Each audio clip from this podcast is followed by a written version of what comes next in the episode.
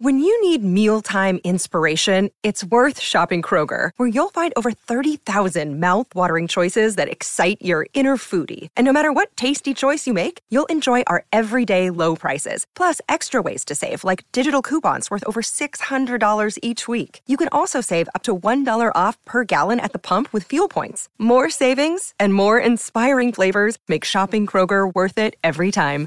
Kroger, fresh for everyone. Fuel restrictions apply. Another day is here, and you're ready for it. What to wear? Check. Breakfast, lunch, and dinner? Check. Planning for what's next and how to save for it? That's where Bank of America can help. For your financial to-dos, Bank of America has experts ready to help get you closer to your goals.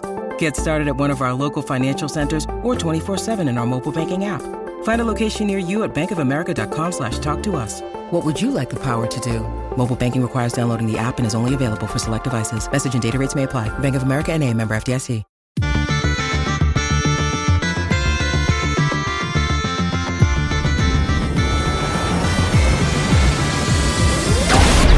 Hello and welcome to the EDH Recast. My name is Joey Schultz and I'm joined as always by my fantastic co-hosts. First up, he gets mad salty when I make him sacrifice all of his creatures to the graveyard. It's Matt Morgan. So, Joey, my friend just got a job at an elevator company. He was really excited because he said there's a lot of room to move up in the company. I, you know what? That sounds like a job that has its ups and downs, Matt. It does. It does. Does he get a raise every five minutes? Yeah, but then he has to go down. He has to go down too, so it's it evens out.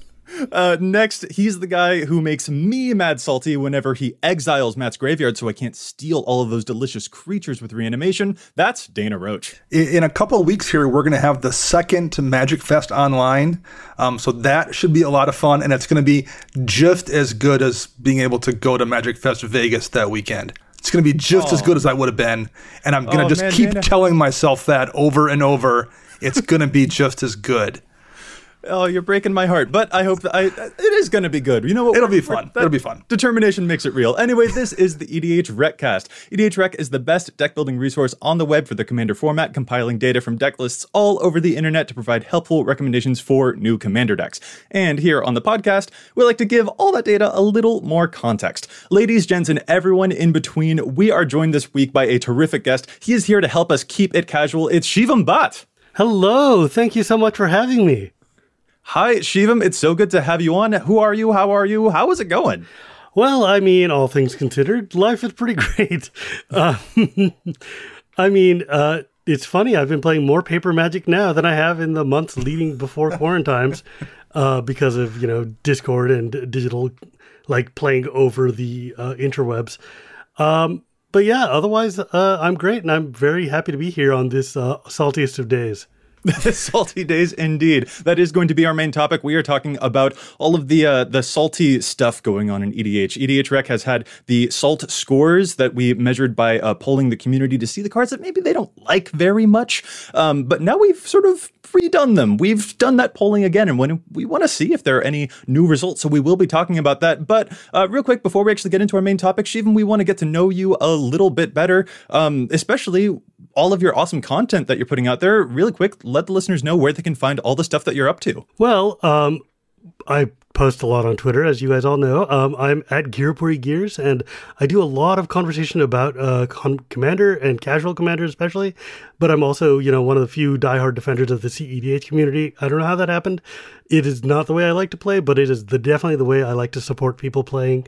And uh, every week I put out a podcast called Casual Magic, and uh, you can find it everywhere podcasts are sold. And it, generally, it's me pontificating about whatever I feel like, but also, you know, editorial content and a lot of interviews. Basically, it's been mainly interviews. And it's just like grab a content creator, come on and chat for something that they don't get to talk about on their channels.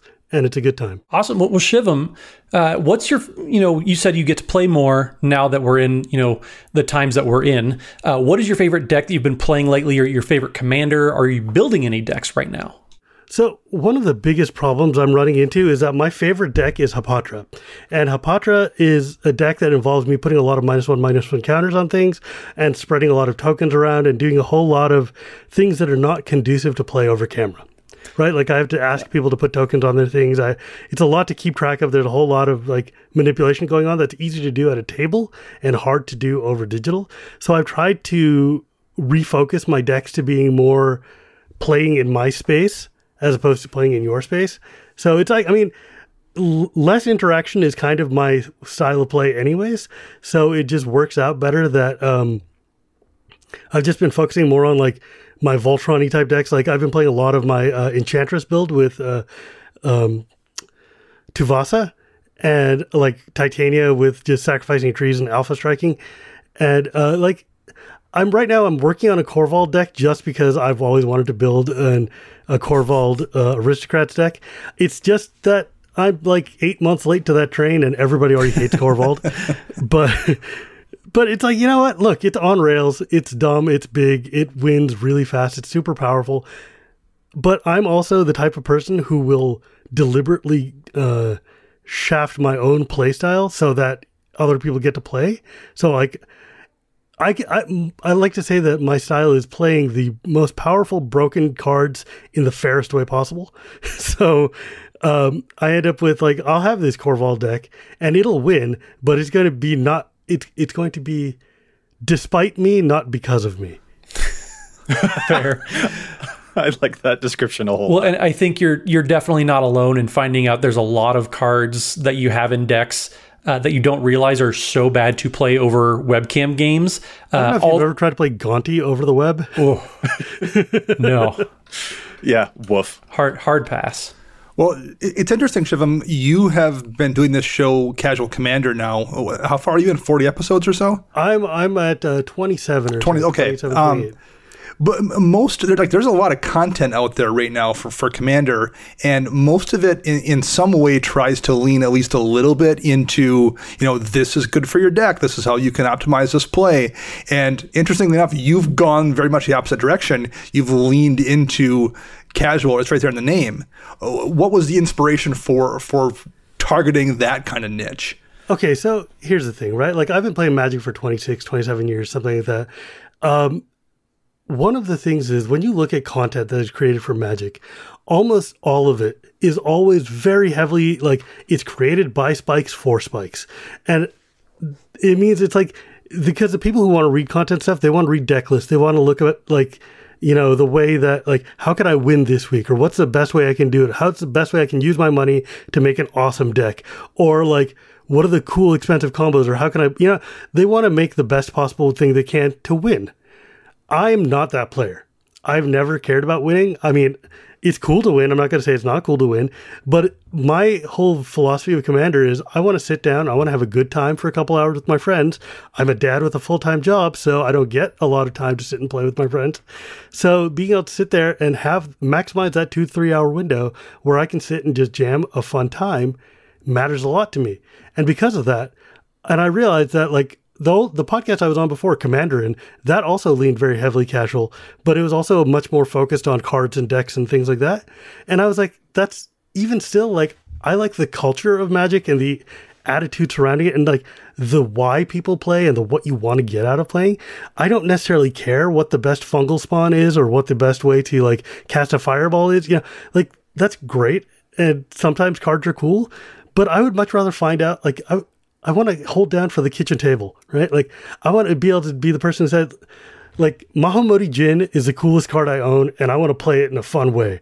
That person deserves just as much content as I need to know how to win on turn 2.5 every time, or I'm going to lose. That's uh, that it's hilarious that you bring up Mahamoti Djinn. Um, uh, we were uh, listening a short while ago to your guest appearance on the Color of Magic podcast with uh, with Daquan and Brian, and you brought up a story where you like hardcore went into Mana Rock, Mana Rock, Sol Ring on Oh, your yeah. first turn and dropped a Mahamoti Djinn on turn one. And it's just like, wait, that's what you did with your six mana on the first turn. Um, and it was just such a, a great listening experience, both to hear like the awesome casual, uh, you know, like yeah, we're doing this stuff that we love to feel these great things, but also because it's such a valuable show uh, to get a, a good perspective that uh, the community really, really needs. And so it was just a great listening experience, both for the Mahamoti Djinn stories and of course everything else. I mean, look, I'll play Breya, right? Breya is an obviously well known broken combo commander. And every time I win with Breya, it was accidental because somebody pointed out that I had a combo on the table I didn't see. right? Like, like it's always like, you know, I'll put out something like, okay, Sol Ring, Mana Crypt, and they're like, oh God, here it comes. And I'm like, Reckless Fireweaver. And they're like, oh no, here it comes. And I'm like, Ornithopter. And they're like, what? Ornithopter? and I'm like, Now I'm going to attack you for one. What? What? Why? It's cool. Yeah. But you have like the, the you know, the Eldrazi bounty guy. You can do. I'm like, eh, I could, but I don't want the game to be over. like, Yeah. We, we, we want to play Magic to feel things for sure. Yeah, I mean, look, if I get an infinite combo, it is the coolest thing ever. If you get an infinite combo, it is still the coolest thing ever. I just want to, I want everybody to leave the table feeling like something awesome happened, like they felt good about the time they spent together. I want people to sit there and say, like, you know what, man, I could have been doing anything with those two hours. I don't get a lot of time away, and I'm really glad I chose to spend it with you dudes.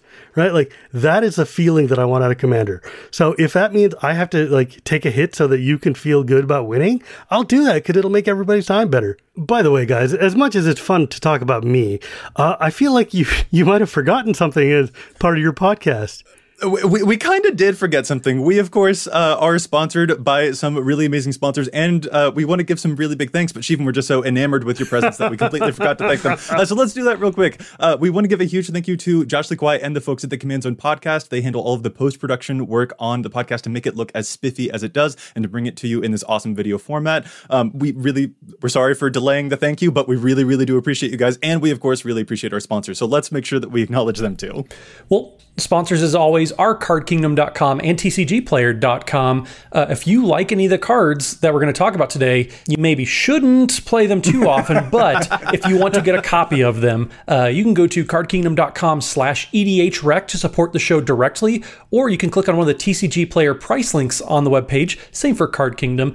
That'll take you right to the your website of choice. You can purchase any of these cards and you directly support the show. So cardkingdom.com and tcgplayer.com are amazing sponsors. What, what you could do, you, you could defensively buy them so no one else can play them in games. Wow. Moving the market.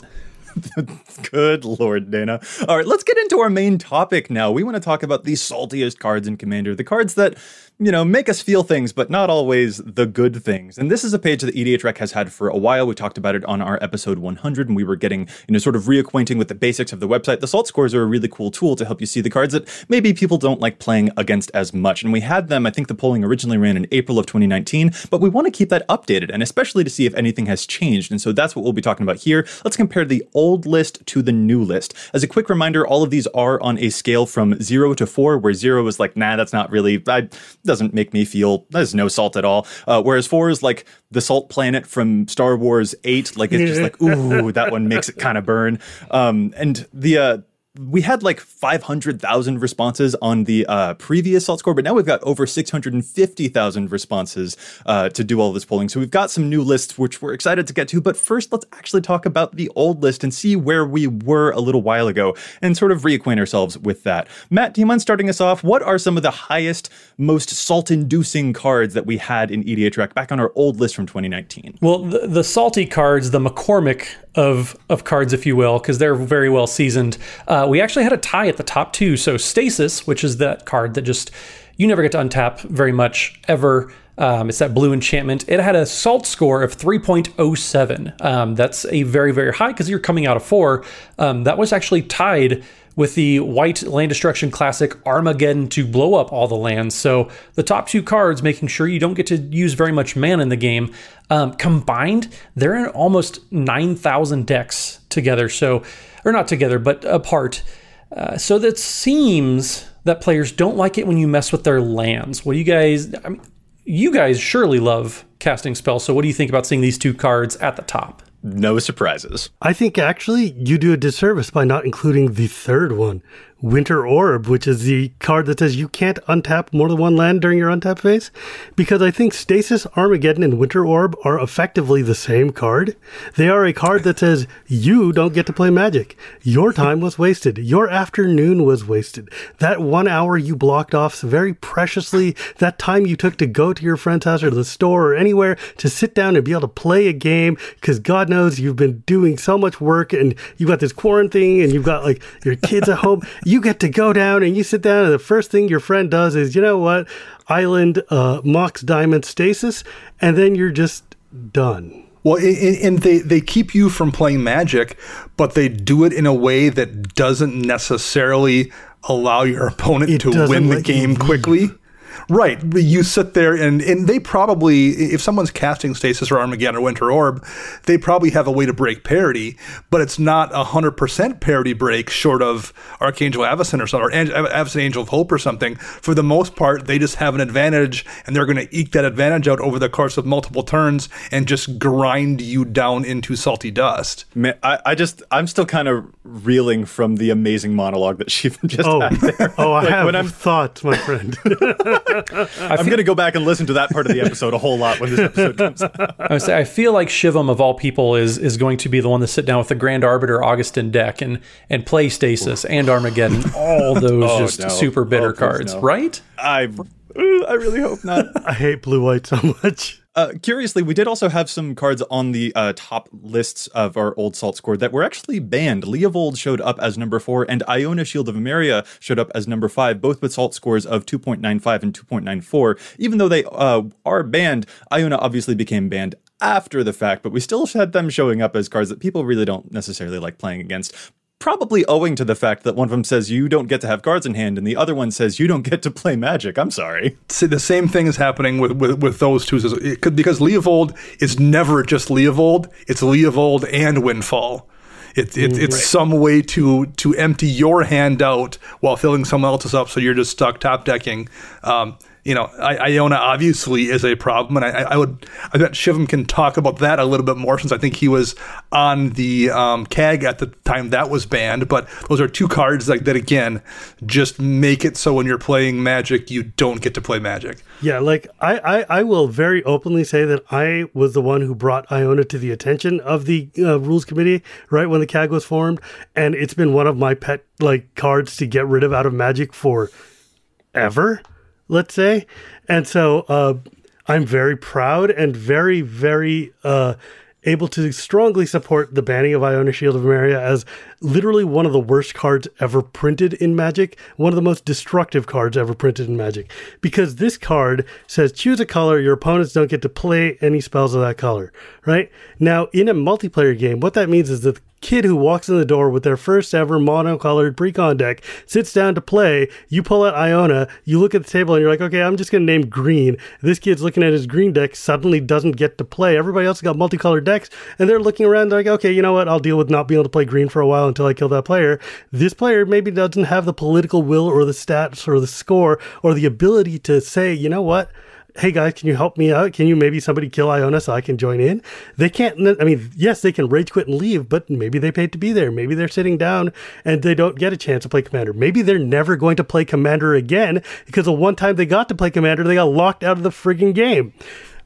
Not Well, that I I- have strong opinions about Iona. I'm just saying this card is absolutely one of the worst cards ever printed. I mean, look, it's fine in single player. Play it in your queue, play it in vintage, ruin somebody's life. You're okay. You signed up to get your life ruined when you sat down to play vintage, right? Like, you know what's happening. When you're playing EDH, you're here to play, you're here to enjoy. This is a social experience. Iona is an antisocial card. It is a horrendous card. It's a heinous card. It is absolutely. I'm so glad that I was able to convince the other people to ban this card and remove it. But Shivam, it wasn't even in the top decks of the format, and it wasn't even in that many I decks don't across give the a crap where it was. This is a card that shouldn't have been printed. It shouldn't be in Magic, let alone in the top decks, bottom decks, or side decks. That's a good point, though, Joey. I, I think it wasn't necessarily that huge of a problem, but it also doesn't add anything to the game. Like having it gone just makes things better, even if you rarely saw it, because it's not like one of those cards where you can say, "Yeah, but occasionally it's super fun." It just is never fun. It, it's nothing but a bad time, and having it gone is all positive. Have you ever seen a turn two Iona reanimated and thrown into the table? That's just like what. Like, what? okay, great. You got an Iona. Congratulations. Now I'm just going to sit here and do nothing. Yeah, that's that's exactly it with the salt scores. Like Magic is in one-on-one games, like your opponent's fun. You're trying to beat them. That's fine. But in a commander game, we are all searching for a resonant experience. And these are cards that specifically will take out a, a section of enjoyment for certain categories of, of players and for especially like individual people like, hey, you on the mono green deck, you just don't get to play anymore. Like that just decreases fun overall, even if it isn't like a power thing. It is just we want to have a good time. And so yeah, these are definitely some cards that uh here's the thing, right? Like, and I don't want to harp on just this one card because it's already banned, right? The the main thing is this: is that uh, this card even if it doesn't show up in so many decks, because this is an argument that people brought up, like nobody's thought about Iona in years. I'm like, yeah, but the times it does show up, it is a net negative, Right. and a card shouldn't be a net negative. Well, so curiously, I wonder then what you'll think about the next couple of cards that show up on the top 10 of our old assault list because Uh, number six was expropriate, which, as folks probably know, gives you stuff and extra turns. So that's a positive, right? There was also Vorinclex, which doubles your mana. I mean, it also halves everyone else's mana because they don't get to tap their lands, but you know, it doubles your mana. And then number eight was Time Stretch, which gives you more turns. And those registered as really, really salt inducing cards with scores of like 2.91 and 2.87 and stuff like that. Like, those are clearly nothing but net positives, right? Because they give you extra stuff. I hate all three of these cards so much. but here's the thing: I'm I'm not gonna like go on a rant about it. Expropriate is one of those cards. I've tried to get the RC to move on, and they're like, "Look, it's a billion mana to cast. Whatever game's got to end." I think it's just kind of an insulting card because it ends it in a really miserable way. But the problem is like time stretch is an interesting one, right? Because it lets you take two extra turns as opposed to a lot of the take one extra turn cards. The reason time stretch is irritating to me is not necessarily because, oh, this player gets to play more. It's that it's not the person next to you. It's a person two seats down from you who has now had to wait like an hour before their next turn comes around again. Right? Like that is just, that feels to me just unfair and like uh, disrespectful of this person's time. I, I think it's it's kind of a good way to categorically describe the entire salt list as so many of these cards just lead to what the typical player would probably consider an unpleasant play experience. It's just taking away either time, um, being able to play like like you said, you know, people like to play their cards, and a lot of these cards are preventing you from doing that in some way. Yeah. I, I think the the other thing about and, and absolutely these very much fall into the same category as a first five where it's keeping you from playing magic in the case of time stretch and expropriate by letting someone else play multiple turns while you just sit there but functionally it's the same thing the additional thing about expropriate and time stretch that I think that adds some salt is there's that feeling that everything in the game prior to that point in time ceased to to matter to a degree. Hmm. Someone top decked the expropriate and they just say, okay, now I win because I had the mana free and I top decked this card. I think you have the, the the factor of not playing, which feels bad, and you're adding in the factor that it's a card that wins the game because you put it in your deck. Mm-hmm. Let's round out our top 10 old salt cards with numbers 9 and 10. Dana, what do we got going on there? Number nine, we have uh, Cyclonic Rift, a card that I don't think anyone anywhere is at all shocked to see show up on this list. And number 10, um, Jockala Hops. I think I said that wrong because no one has ever pronounced it correctly. Yokolops. Um, and that's an old card from way back in Ice Age, I believe, that, what do you know, destroys lands along with, I think, everything in play but Planeswalkers. Artifacts, creatures, and lands. Yep. Fun!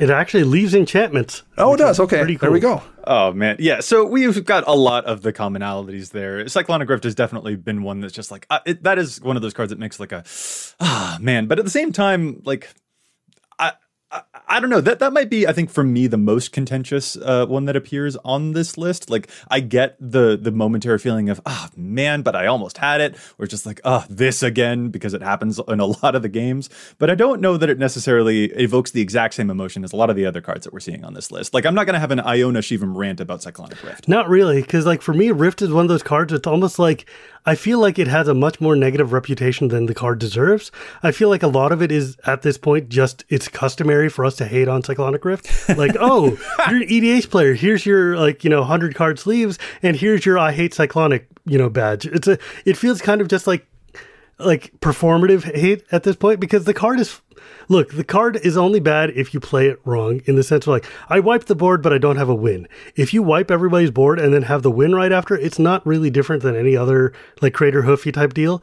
But like cyclonic having that single targeting ability is really really good and i've used it far more for You the single targetness than for the wipe everybody's table.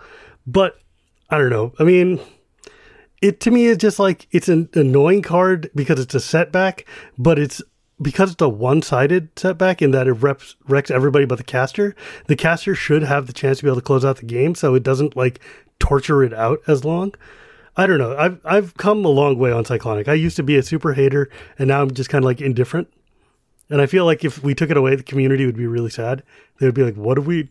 What what are we gonna do? Where's our mascot?" the, the weird thing about Rift for me is I feel like if tomorrow it was announced that Rift was banned, I would be delighted to remove it from any of my decks where I have it and would be overjoyed to p- never have to see it again in a game. And if you asked me to be the one deciding vote on whether or not it got banned, I don't know if I could justify banning it. Like I would love to see it gone, and I don't think I could pull the trigger on saying it doesn't. It shouldn't be in the game. That's exactly it. Well, I think also the the fact that there are over ninety thousand decks on EDHREC that are playing Cyclonic Rift, I'm sure there have been plenty opportunities for people to play and have Cyclonic Rift, you know, end those games like Shivam was talking about, just because there's so many out there, and it's not a cheap card either. So I'm sure there's some sort of feeling of buying wins because you know it's it is very very powerful and it's very very popular. It's it's all over the place. It absolutely is. So now that we've looked at some of the older cards um, that were, you know, among the top salt list, I kind of want to ask actually about any cards that make us maybe a little bit salty. Like we just said, oh, we can be maybe uh, we're, we're, Cyclonic Rift apologists possibly, but what are some cards that weren't on that list or that we didn't see on the old uh, high salt scores that do kind of get under our skin a little bit? That when we see them across the table, we do have that ah kind of moment. What are some cards that hop into your guys' minds when you start thinking about the salty cards, but not the ones that we just talked? talked about. What's going on there? Do you mind if I join in? I realize I've been talking for, for quite a bit, but boy, howdy, do I have something that nobody ever talks about that makes me super salty. Uh, yeah, I mean, uh, whenever I listen to you on, on your show, it's always cards that you really, really enjoy. So I love getting the hot takes from Shivam about the cards that he doesn't like very much. I'm absolutely here for it. Okay, so the card that currently is my biggest bugaboo in Magic, the card that makes me hate Magic the most, is Torment of Hailfire. Torment of Hailfire from Hour of Devastation, the X and 2 black that says repeat the following X times. Each player loses 3 life unless they sack a non land permanent or discard a card. Now, why would this make me mad? It's not that bad, right? Well, because this is almost always a game ender, right? Like everybody knows, okay, I'm going to cast a Torment of Hailfire for a million, it's over.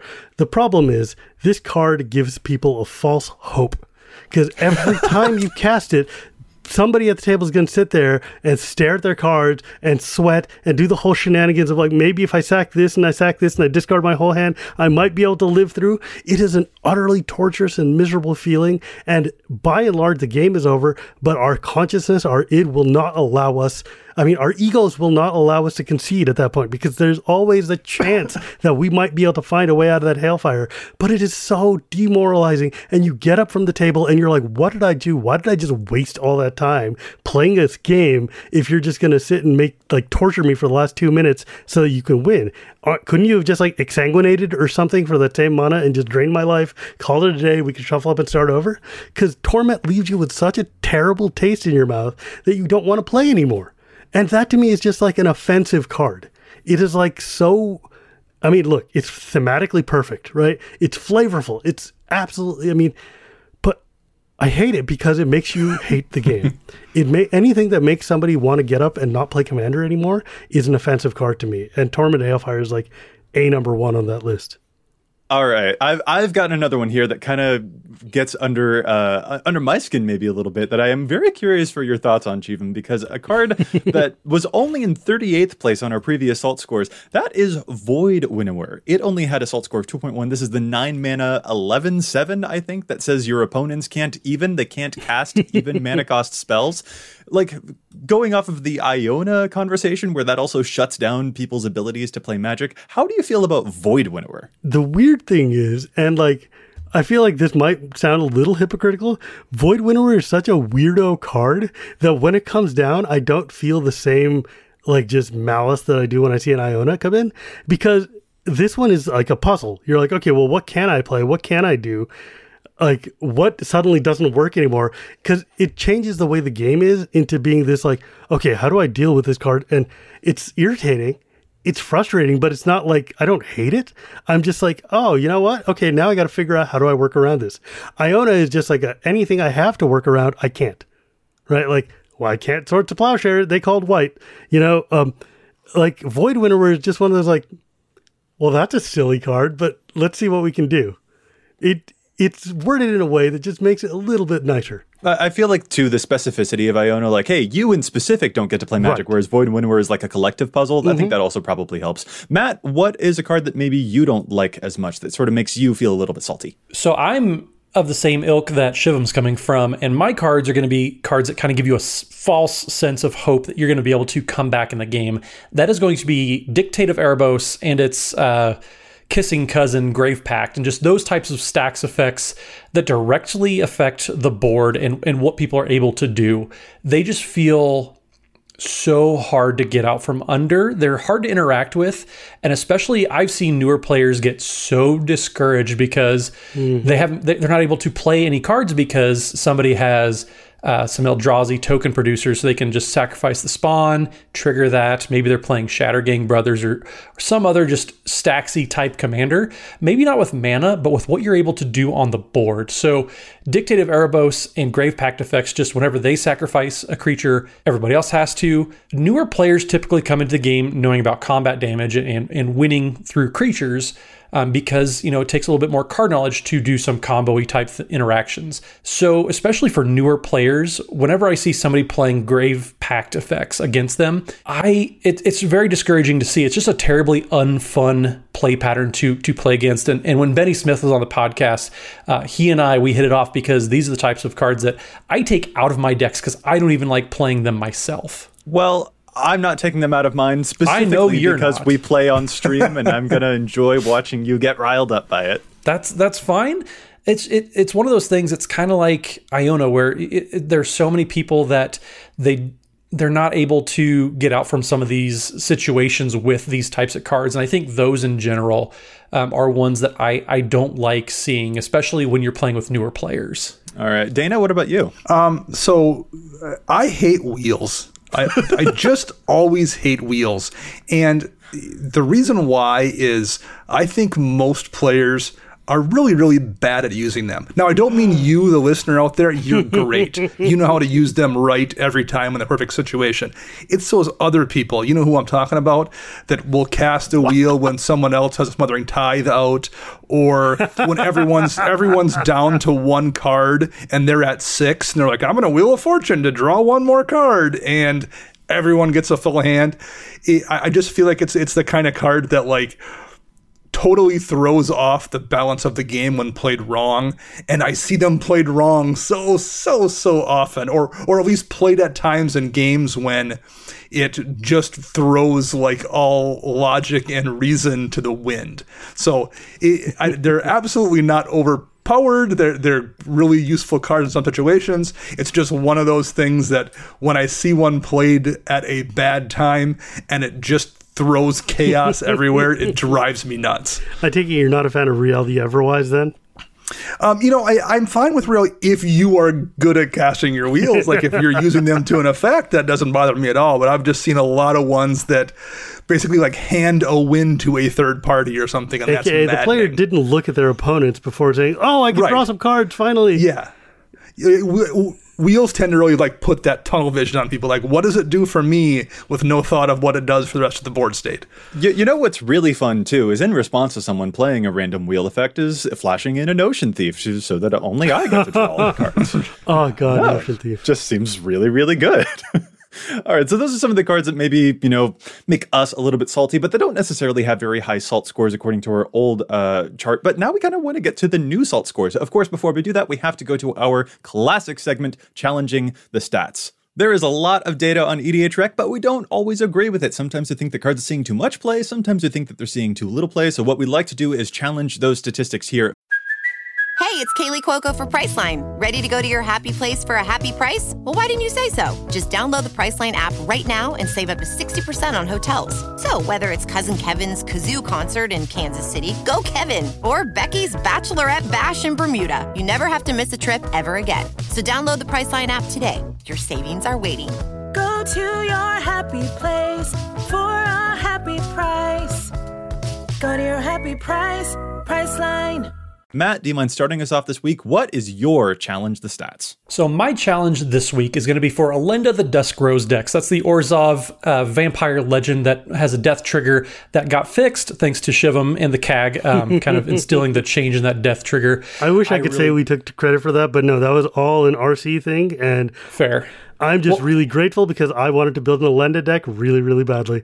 well, I have a challenge for you. I'm then. so happy about this change. I'm, I'm so happy. I really just feel like I need to say that. Like we had an entire episode where all I did was talk nonstop about how excited I am about that death change, but I'm so happy about that change. That is anyway, Matt. It, I'm sorry. What is your challenge? It is true. Joey did rant about it, but I have a card that I think is a little overplayed, and it's a card that we've actually challenged in white decks in general. Uh, Mentor of the Meek is that card, so it's showing up in 11% of all white decks, but it's showing up triple that amount. It's in 30% of all Elenda the Dusk Rose decks out there.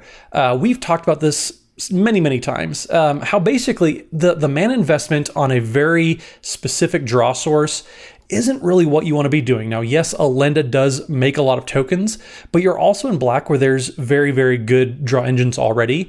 And a lot of creatures that Elenda decks are currently playing don't actually trigger Mentor of the Meek. You have cards like Bloodline Keeper, you have Champion of Dusk, you have a lot of cards that you're playing in those typical decks that aren't going to actually trigger Mentor of the Meek, which it kind of depends on your commander doing those, that specific thing that Elenda likes to do when she dies.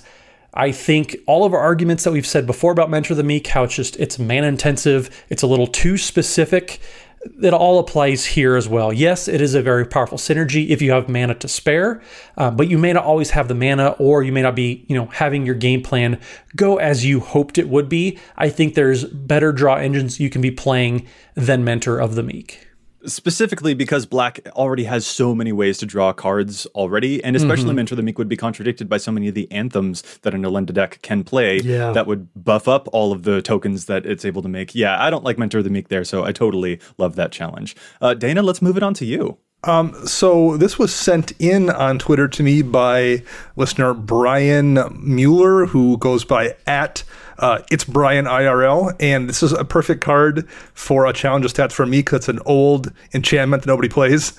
Um, the card is Land's Edge from way back in the Legends originally, but I got a reprint in Chronicles, I believe.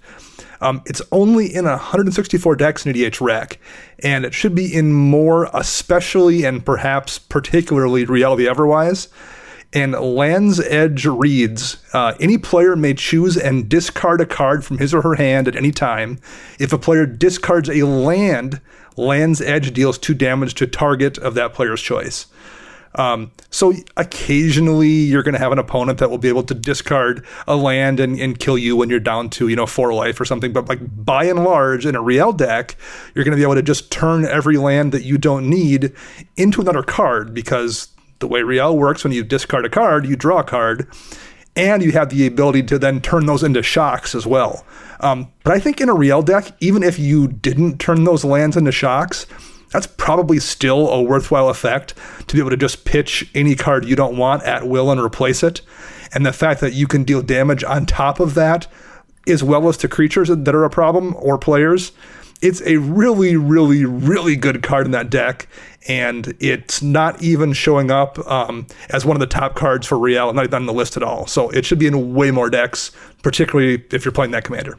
That's a really clever one. I'm going to move on to my challenge now. I am looking specifically in the context of a Jirina Kudro deck. Not usually like me to play Mardu humans. I'm more of a graveyard guy, as we all know, but there is a card that I think really needs to show up in more Jirina Kudro decks, and it is a 25 cent common from Eldritch Moon called Repel the Abominable. This is a two mana instant that says that you prevent all damage that would be dealt this turn by non human sources. So that includes spells, that includes all of your opponent's creatures, but all of your lovely humans in that deck will still be able to do damage. So this is a way to make them maybe pseudo indestructible in combat. It's just a really good fog that I think is really going to catch your opponents off guard. It's kind of funky, but it only shows up in like 13% of Jirina Kudro decks. I'm frankly surprised it wasn't in the Mardu Humans precon, and I think that you should give it a try if you're looking for some clever ways ways to play around with Mardu combat human stuff. Uh, that's a fun one to take a look at. Alrighty, let's get back into our main topic. We already took a look at some of the old Salt scores, but now let's look at the updated versions. Again, we got over 650,000 responses to this, so we're going to see what some of the new salt scores might be, if things have shifted around, if some of the same cards still appear high on the list of salty cards. Matt, start us off. What are we seeing on our new and improved and updated salt score list? Well, we're still seeing stasis at the top. Um, it's 3.1, so it actually moved up a little bit. It got a little saltier as time has gone on. Uh, same for Winter Orb. It is now number two. It moved up one spot. Um, coming in at 2.9, it's actually tied. So Expropriate has moved up um, to the top three. Uh, there are a couple cards that did drop down a little bit, um, but Expropriate still at a 2.9. Uh, so still a very, very salty card. Um, then also Vorinclex moved up a little bit as well. So keeping strong in those high 2.7s. Uh, and then Jokulhaups actually moved up a, a, few spots as well to tie at 2.7 with Vorinclex. So, a lot of the same cast as last time stuff that prevents people from untapping lands, and stuff that destroys all of the lands. And why did they make cards that get rid of the resources that we need to cast the spells in this game? I probably won't ever understand that, but yeah, we've seen a couple of cards moving up for sure. Like, if I'm honest with you, four out of the five Praetors that came out are basically utterly miserable cards, right? Like, between Vorinclex, like, first off, Vorinclex and Jin-Gitaxias are effectively like they're like just they hate like people hate it. Yeah. People hate playing those two cards. They're miserable. Nobody likes it. Nobody likes you if you play it. Like uh Sheoldred is bad. Sheoldred is really, really frustrating to play against, but it's also kind of like, ah, okay, I guess, but I really hate that card. I think Elesh Norn might be the only one that's like somewhat okay, and even that card is really, really brutal and really, really killer and kind of ends the game when it comes out. And then there's Ura Yeah, well, because uh, you have to have five. Well, speaking of of Jin-Gitaxias, actually, Jin-Gitaxias actually is it moved up quite a bit. It's actually the number seven card right now. So you are right. Like that's not something that people uh, are ignoring. In fact, they're probably paying more attention to it uh, on the you know evidence by it moving up the list so much. It turns out that having zero cards in your hand is not a fun place to be. It turns out. Who would have thought? Yeah, absolutely. Jin-Gitaxias was in 20th place on our previous one, but it has moved up now to 7th place, right behind number 6 Static Orb, uh, which moved from 11th place to 6th place. So they are some newcomers into the top 10. Um, and uh, that experience that you mentioned there, Shivam, definitely seems to be uh, to resonating with, with people here. Um, those aren't as great. And I say this as a person who has reanimated a Jin-Gitaxias on turn two in his Mimeoplasm deck before. Anyway, let's finish out the rest of this list. Dana, you want to take that? well, I, I, will just make this note, Joey. I, I do wonder if the rise in Jin-Gitaxias here isn't somewhat linked to the rise in popularity of Muldrotha, uh, mm. a commander that tends to reanimate stuff and does have access to blue. I wonder if people have seen that more as a result of Muldrotha's popularity, mm. and maybe that's what drove that salt score up here a little bit. Interesting, yeah. Frankly, I'm surprised Muldrotha is not on the list. yeah, I, I, kind of am too at this point. Like, I love that card, but people really don't. Yeah. So the last three we have here on our list are Cyclonic Rift, Decree of Annihilation, and Armageddon. Um, you know, Rift we talked about, and we did Armageddon as well. Annihilation is another card that blows up lands. I, am sensing a bit of a trend here. A little bit, indeed. You want to know why Decree of Annihilation jumped up even further? The, Why is the, that? the new cycling deck, I'm sure. Yeah. Oh yeah, yeah. Turns out C20 or C21, whatever it is, lets you just uh, cycle Decree of Annihilation for free, and Freemageddon is better than Armageddon. So that uh, yeah, that absolutely makes sense. Yeah. Uh, but an interesting uh, switch there. Armageddon moved down kind of dramatically. It used to have a salt score of 3.07, but now it only has a salt score of 2.5. It moved from second place on the previous list to 10th place now here. So is this does this mean that people are getting more comfortable with the ideas of mass land destruction? He asks, totally knowing that that's not the case. that was me just voting zero on Armageddon a lot of times. I think actually what has happened is that the community has gotten the message that Armageddon is just a miserable and unfun card. One of the things is that like we've discussed with the RC and the CAG doing things like having exemplar bannings, like ban this one card to represent this category. We all know that that doesn't mm-hmm. work. That you like because most people are just going to look at the list and say this card's not banned. All right, I can play it. But Armageddon is one of those cards where we use it as like an uh, a pole star for like this is the type of card we don't want to see you play. We know you can. If you've got it, go ahead. I'm not going to stop you. But really, I wish you would think about it before you put it in your deck. And I think a lot of people in the community are starting to understand that Armageddon's just not a fun card. Like I remember I played a game once against somebody who uh, built a deck where it was like Elspeth. Elspeth goes and uh, does her um, ultimate. Everything is indestructible. Armageddon, and you're like, well, that was not fun. Yeah. And I hope I never see you again, Mister Person I met at a GP. Yeah, those those are kind of uncomfortable, and I do hope that that's the case. That folks are sort of uh, cluing on it. Like there is, of course, always the argument that you know this is one of the ways that White can wield a bit more uh, power than it normally has Sure. in games of Commander. But at the same time, is that the power like- you want? Exactly, exactly. I like that. That was well phrased. Um, there are some cards that dropped out of the top 10 uh, previously that I think we should probably remark on here. Obviously, cards that were banned, like Iona Shield of Emeria, no longer show up in the Salt list. Um, but weirdly, Time Stretch also fell out of the top 10. It moved from 8th place to 23rd place, its alt score moving from 2.75 to 2.3. That I find very, very interesting. I think that might be a case of just time stretch not getting played near as much. Um, I think the numbers haven't really grown quite like some of the other cards that are in the list now, especially Expropriate um, had the mystery boosters. So I'm sure people just see in the wild Expropriate more often than they see time stretch. Plus, uh, some of the commanders that abuse time stretch. Uh, like Narset Enlightened Master that just is able to cast all sorts of free spells. Uh, I haven't, I can't tell you the last time that I saw a Narset deck out in the wild. Um, so, you know, when commanders that were popular or using some of these cards uh, kind of fade out, I'm sure some of the cards that they made people think of more kind of get pushed in the back of memory and, you know, see lower scores as a result. So, Matt, it's funny that you mentioned Narset there because while we're going through this, we can also remark upon some of the saltiest commanders that show up on this list, too. I did that Dana, on do you- purpose. Dana, do you want to walk us through some of those? What are some of the legendary creatures that show up on our salt list? Um, you know, right away, the the Praetors that we've already talked about a ton, Vorinclex, and Jin-Gitaxias, um, they don't have a ton of decks. They're floating around 100 or so each. Um, but they are ones people definitely don't like to see as a commander, just as much as they don't like to see them actually in a deck. Mm-hmm. And then we go to things like Urza, Lord High Artificer, which is just a super, super, super strong commander as well. And I think that maybe kind of puts people off. Urza, it's it's strong and it's new enough that people are probably cracking them in packs or saw a lot of them in stores. And I think it's that's kind of the opposite situation where maybe Armageddon fell on our list a little bit because people weren't playing it. I would bet there's a little bit of extra salt for Urza because you saw a lot of Urzas in the last year or so. Well, Urza was a new hotness for Modern Horizons. Everybody was super excited to try it out. Yep. The card is super powerful. Everybody wants to play the powerful card.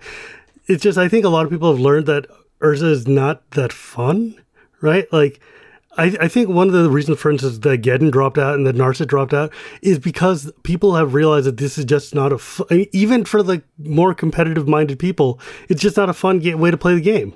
Like, It, it can be a that does one thing. Yeah, it's a very monolithic strategy for sure. And and you mentioned that Narset dropped a bit, but didn't drop too far, actually. We do have a couple of other uh, salty commanders that are actually still holdovers from the previous list. The most salt inducing legendary creatures that we see are still Sen triplets, Narset Enlightened Master, and Grand Arbiter with a salt score of 2.4, 2.3, and 2.3. And those are basically the same as it was on the previous list. So those are still some commanders that people are a little less comfortable seeing across the table, especially that uh, that Sen triplets there that steal stuff and the Grand Arbiter that says you don't get to cast things the way that you thought that you could, and Narset, which is like, I get to play all the magic. And yeah, yeah, there's there's still some salt inducing commanders there. And it's funny to see that Urza's the only newcomer on that list, I think. A lot of the other stuff has kind of stayed the same, but Urza has definitely uh, sort of topped those charts while the rest has kind of uh, stayed as it was. Poor Oloro, R.I.P. I mean, it, it. One thing that gets me is that when you look at a lot of these lists, you see like how the trends of time have gone by. Like I think a long time ago, maybe like three, four, five years ago, Deadeye Navigator would have been near the top of a salt score list. Yeah. Mm. Nowadays, if you see it on play at all, it's like just super unusual and very rare to. s- It's like, oh, I forgot to take this out of my deck. It's just still here. You know. Yeah, I, I can't think of the last time I've actually seen a Dead Navigator cast in a game. It's been probably years. Yeah, I, I do agree. That's kind of a card that I don't even know if it's been power crept, but it's just been efficiency crept out of the format. Like six mana for something that doesn't win you Well, the game anymore. I think it's one of those one of those primal surge things too, a little bit, where like you Yeah. do it that one time, and you're like, okay, I did it a couple times, I, I've accomplished that thing, and it's get it. repetitive. I just don't want to do it again. Yeah, here's something that is kind of strange to me to see when we're looking through all of the salt uh, cards on our new list. We don't see too many combo cards on the list like Dead Eye Navigator. In fact, I think the, the the highest card on the list that I'd feel comfortable calling an objectively combo card is probably like Thassa's Oracle, which only it's in like 37th place if I'm counting correctly. Um, like there's not a lot of combo that is represented on the salt scores, but more than that, we don't see too many chaos effects among the salt scores either. And that is something that I probably should have mentioned earlier. If someone plays like a planar chaos and then everything's happening at random and we have to flip coins to resolve our spells and the targets are reselected strangely with different chaos hmm. cards, that is something that does kind of get me a little bit grumbly. But we don't see a lot of that on the salt list either. See, I have the same feelings about Warp World and other type of cards as Shivam does about Iona. I just, I, the, like Shivam said, a lot of people have very limited times to play. Uh, so when you spend a, a significant portion of that gameplay time resolving one spell, um, that to me is not an enjoyable experience. And and I think yeah, like we said, it, it's it's almost inconsiderate of other people's time by spending so much, you know, trying to resolve some of those types of spells. So chaos for me, um, I know when I was doing some scores, any chaos card was an auto four for me. Well, I think part of the thing with chaos too is I think like, if you're a dedicated chaos player, you generally because your ankle bracelet can't leave your house to go to the shop to play. So that probably really like cuts on how often you see those kind of decks too out in the wild. I mean, look, I like the occasional chaos card. I like the occasional chaos game, but I tend to go into those games knowing that they exist and knowing that Yes. they're coming. Like we sit down and the player's like, "Yo, I'm bringing my chaos deck." At least then, if we're you know primed for it, then it's fun and you expect it. And Right. ha- I think that the reason you don't see those cards show up more on high scores is because of the fact that the fun stories that they do generate when they generate them balance out the irritation that comes. I'm not saying that they're not like irritating because by God, sometimes they are, but sometimes they're just like like stolen strategy or Itali or something like that. They're hilarious and do really cool things. Okay, maybe you don't want to use Pixels of Pandemonium every game, or maybe you don't want to use a Goblin game. God, but um, I mean, eh, No, that's a that's a great point though. Like I've had those games that just you know, despite my comments on chaos, I've absolutely sat down with chaos games where someone said, "Hey, let's play this." Crazy chaos deck of mine, and I've been like, sure, I'm in the mood for that. I've never had someone say, "Hey, let's play this fun land destruction deck of mine. This will be a good time." That's never to feel, occurred. You know what I'm in the mood for? Stacks. Right? This fun stacks experience for the whole family. Uh, here's another big jump that I noticed also looking through these, comparing the old list to the new. This is outside the top 10, um, but it is pretty interesting to me. The card Mindslaver moved from 25th place to 15th place. And I think that's pretty fascinating because Mindslaver is, of course, the artifact that lets you steal control of another player's turn. Do you think that that might be something that maybe is uh, starting to bother people a little bit more? Do you think that that might be why that uh, change was motivated there? Or do you think that that's probably not too big of a worry? What do you guys think? Well, I I think it's definitely way more salt inducing right now over webcam than it would have been this time last year. Well, there's that. I hate Mindslaver, and especially the fact that it's never just Mindslaver; it's a Mindslaver loop that locks out Right. everybody forever. If it's a one and done, whatever, I'm fine. I I don't like it, but I'll deal. But it's never. It's always just fine. You put Mindslaver out. I'm just gonna. If I don't have a way to exile it right now, I'm just gonna quit because I don't want to deal with it. Yeah, and I think that's another card that we kind of ruminated on with Muldrotha being so popular. Having played a Muldrotha mm-hmm. deck with Mindslaver in there, that was always the artifact you wanted to recur as long as you had the mana. So that doesn't surprise me that Mindslaver has moved up as Muldrotha has gotten popular over the years too. Well, and, and I guess the, the last observation that I kind of had about this, Joey, you said you're, you're kind of surprised not to see too many combo pieces on the list, um, Thassa's Oracle kind of being the highest. With as much as a lot of the more casual circles and in conversations that I have, Labman is one of the most common cards that we're kind of like, oh my gosh, this is such an eye roll type of way to win. Um, so Laboratory Maniac not really showing up much, if at all. That really surprised me because I know if there is one card as far as just what you can kind of combo in and, and gets a lot of eye rolls, Laboratory Maniac would definitely be the card that I would have expected to show up a lot higher than it is. Yeah, I mean, let's be real. Labman is one of those cards that is very much a CDH card, and with Labman and Thassa's Oracle, it's like one of those irritating combos. But I think that with Flash having been banned, I don't think that Labman is quite so bad because I've been talking to a lot of my cohorts in the, I mean, a lot of my companions, I guess, in the CDH community, and basically ever since we banned Flash, because of the meta is like balanced out quite a bit, Labman is not nearly as irritating as it once was. I, I, think another piece of it too is that Labman definitionally closes the game out, as opposed to so many of the other right, cards that yeah. we discussed that prolong it. They increase the distance between lockdown and victory. Whereas Labman's just like, you know what, at least it's finally over. And that might be another important thing. Yeah, Labman is definitely like, okay, the game's done, shuffle up, start over. But yeah, yeah. so that can be uh, you know, a little like, ah, well, but at the same time, I do prefer that to uh, you know, the the prolonged game. So that's probably one of the reasons that we're seeing um, lower scores for those cards. And I, I would have to agree with that too. I don't think that those would make me nearly as salty compared to someone Armageddoning me or, or, or some such like that. Uh, we've talked a lot about some salty cards that we are kind of like, ah, you know, these are some things that maybe make the game feel like it's, oh, fun is now zero sum. And it's just like, ah, this kind of makes it a little bit less fun to play. But man, I want to end on a positive note. So how about we talk about, instead of a salt list, guys, what are what are some cards on your sugar list? Like, what are some cards that you are so excited to see across the table when someone else plays it? You get really happy about it, and the game uh, is invigorated. What are some cards on your sugar list? Well, I, I can go first here, Joey. But first, I will throw this brief caveat out here. If any of these salt cards we talked about are cards that you enjoy playing, and the people you're playing with enjoy right. playing against them that's great. Like this, this isn't to say those can't be fun in certain circumstances and certain play groups, um, whatever. They absolutely can be, and if people you're playing with enjoy them, by all means keep playing them. They're just the cards that, by and large, the average person isn't going to enjoy playing against, as we can see from these rankings. Yeah, we're we're given the data. Do with it what you will. Yes. Oh God, yeah, that's a caveat I should have made from the top. I'm speaking for myself, not necessarily for the CAG or the Rules Committee.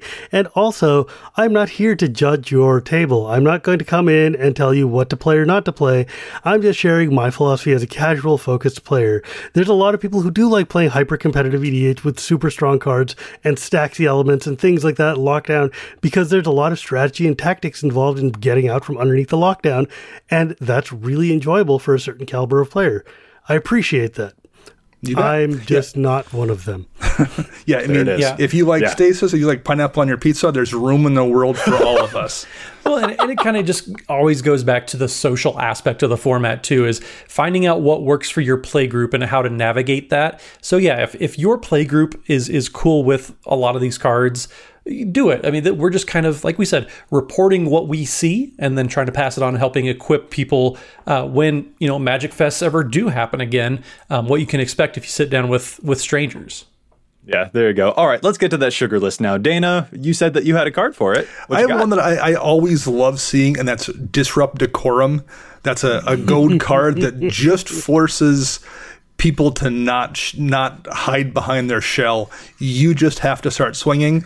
It's a party grenade. It's a grenade that someone has thrown into the room that's going to explode confetti somewhere, but you don't know where. Something interesting is going to happen. It's going to shake up the game in some way, shape, or form. Um, it, it's chaos, but it's kind of controlled chaos to a degree. It feels strategic um, in a way that I, I think a lot of chaos cards don't something interesting will always happen and it will break open games that get a little bit stagnant as well. It's just one of those cards that always feels welcome, even if I'm the person stuck trying to figure out how to not leave myself open, because it also adds some strategy. You have to then figure out how to play through those pieces and you can. There are things you can do to you know get around having to swing in wildly. It's it's a really fun card in a bunch of different ways and i'm always glad to see it. All right shivam what about you? What's a card that when you see it across the table it makes you go oh yeah! What, what are some excitement inducing cards instead of salt inducing cards i will be honest one of my favorite cards to see is always villainous wealth just because I love to see somebody target a deck, just flip over the table and see all the crazy stuff that comes out. It's like just it's never a bad time when somebody cracks up in a villainous wealth and just weird things start to happen. That is a uh, really great, and I have to jump in now since you mentioned villainous wealth. One of my favorite cards to see in any game of EDH. Um, I have a story related to villainous wealth because my favorite here is Pyroblast, a one mana instant that can counter target spell if it's blue or destroy target permanent if it's blue. and um, once on our stream, which is twitch.tv, uh, twitch. Dang it. Twitch.tv slash EDHRECast. Thank you, Matt. You're the one who always plugs it. I'm bad at this. Uh, so once on our stream, we had Sheldon Menery, you know, grandfather of the format. It's it's really really great, and he played a villainous wealth for I think it was like ten or thirteen or something, and I had that pyroblast waiting, and it was delicious. But then one more time, I played against him on Olivia Gobert Hicks stream, and he played his Muldrotha, and I got to destroy his Muldrotha with a pyroblast too. It was a, a wonderful day of streaming, and everyone enjoyed that. It was one of those everyone liked that kind of situations, including Sheldon himself. This is a very unexpected, weird counterspell that you don't usually see from like a mono red deck or a Rakdos deck, and it throws everything for a loop. So I really, really love seeing Pyroblast, and I also like playing the Pyroblasts myself too. Yeah, well, and if I can say like different types of cards and that I, I, like seeing in people play. It's just high risk, high reward type of cards. Like you, you got to put everything out there, and it's kind of risky to play. But if it works, then it's it's awesome to see happen. Um, sometimes are some alternate win condition cards, like if you have exactly one life at the beginning of your upkeep, you win. When you're so fragile, like you have to manage a way to uh, survive long enough for that to happen. Um, or just some cards like Divine Intervention, like it's such a it feels weird to have nobody actually win, but it's such a moral victory for that one person. So sometimes alternate win conditions that aren't Laboratory Maniac, they're kind of fun to watch go off because th- there was so much that went into it. I, I, really like that. The alt win cons can especially be really great. Um, I'm realizing here though that I actually completely forgot to mention something. This is definitely um, something totally wrong with the list. We might have to redo all of the voting on this because um, cards like Rest in Peace and Relic Progenitus didn't show up as 4.0 on the salt scale, um, and those exile graveyards, which is completely unacceptable and ruins everyone's time. So um, those are the most salt-inducing cards for sure. Is the, the cards that exile. well, well, Joey, that again was me. I spent three and a half days voting just so I could see Rest in Peace enough to vote zero. I was really dedicated, and I'm kind of upset that you aren't on my level of dedication. Ah, uh, man, that's so good. Anyway, uh, I think what we ought to do after we've been talking about all of these cards that are uh, really salty but also really sugary, um, what I think we need to do is call this episode to a close. And especially, Shivam, thank you so much for joining us on the show. It's been a really wonderful time having you. Please let listeners know where they can find you and all the content that you're making. Thank you so much. I, I love coming here. I mean, this has been fantastic. Thank you all at the EDHREC community. Um, I can be found at Gearbury Gears on Twitter. I can be found at Casual Magic on Spotify and Apple iTunes and what have you. And you can find links from my Twitter feed. I'm also a member of the CAG. Um, I respond basically to all tweets. I'm happy to answer any questions. I'm happy to take any concerns you have to the Rules Committee.